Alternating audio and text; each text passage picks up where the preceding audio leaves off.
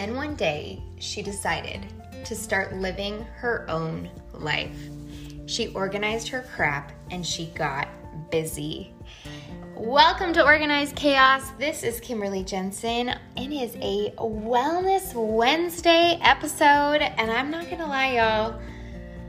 Wellness, the 7 pillars of wellness are a little bit rocking my world. And as we, for the next 7 Wednesdays, break down all the different pillars and how you can add them to your life and why it's an essential piece to ensure that you are covering all pieces of the wellness pie.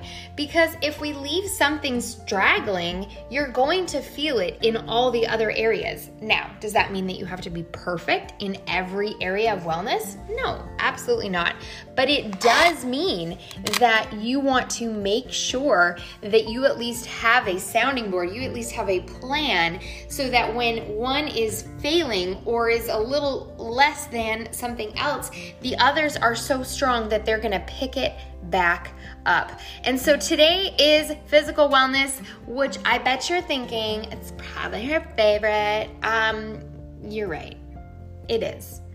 Only because I feel like I've learned that physical wellness really does catapult all the other areas of wellness, right? You begin to see yourself a little bit different, which then that affects you emotionally. You end up having a little more confidence, which could end up affecting your occupational.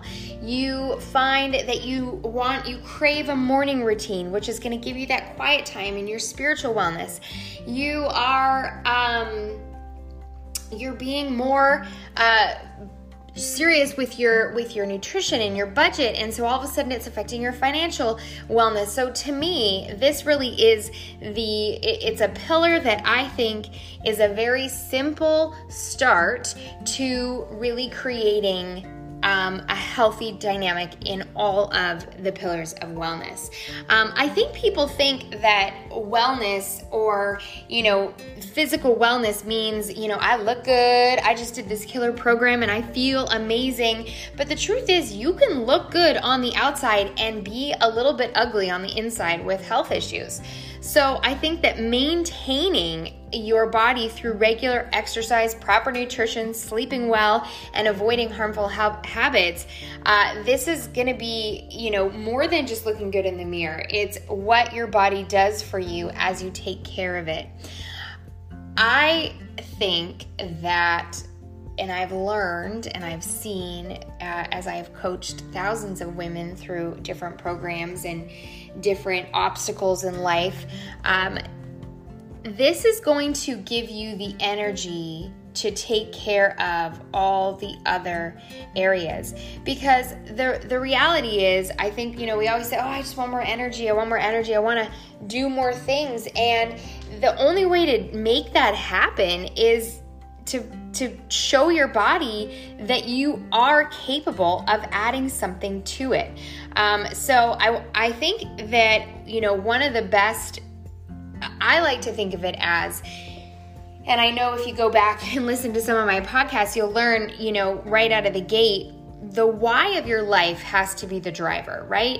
And if the why in your life is to, look good in a bikini and, fit into those shorts for summer clothing or,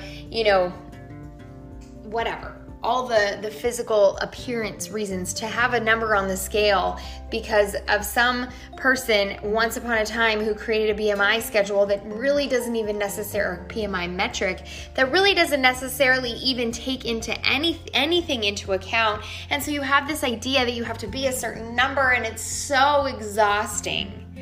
If your why is greater than all of those things, you will find success in this area.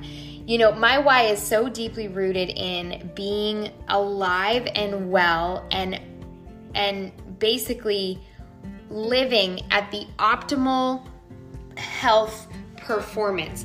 I never want my body to hold me back from what I'm trying to do. When it comes to playing with my kids, I want to be, you want to race? Let's race. You want to play soccer? Let's play soccer. You want to go hiking? Let's go hiking.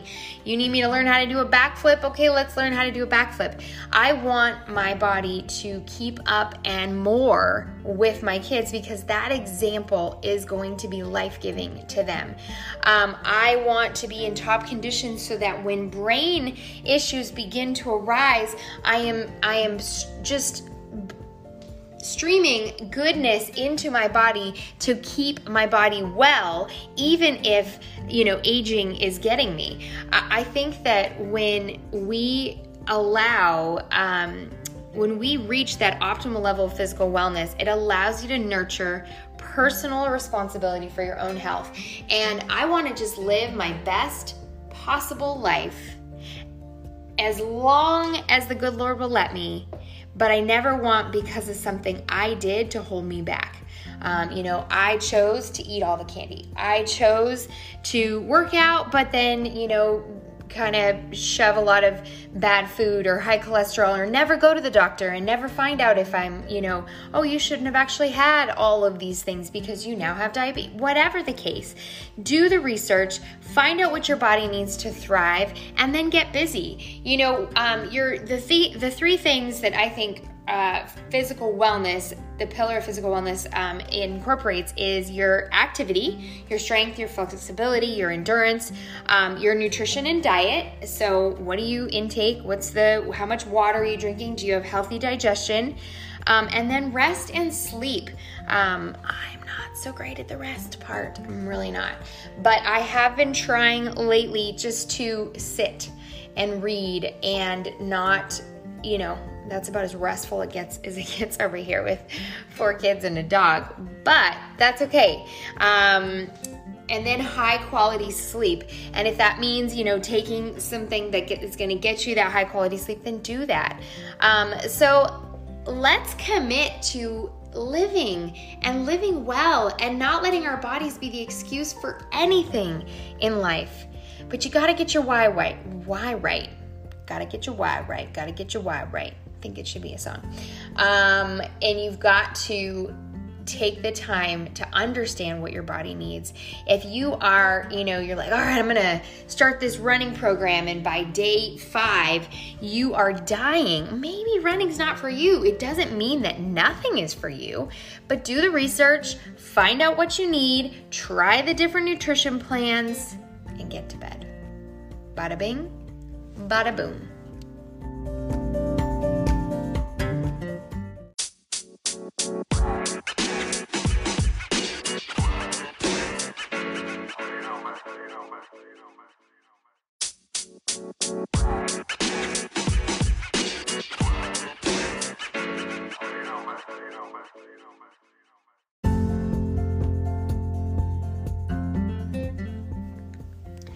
All right, so in case you want to get started and get to yourself a podcast, which I highly recommend you do, I just want to say thank you again for making this podcast successful. We actually just are reaching over 1,000 views or listens per episode, and I just think that that's so rad, and I couldn't do it without you. Thank you for sharing it with your friends. Thank you for sharing it with your social media outlets. I wish I could thank you all personally, and for those of you who have left comments and reviews, I appreciate you so much, because that is how we succeed, and that is how these podcasts do well. So if you can leave a rating and also to leave a review, I would be overly thankful to you. Well, let's go out and live, friends. We deserve it. Our families deserve it. Our future deserves it, and it's just the best way to live, in my opinion. Take care. Talk tomorrow.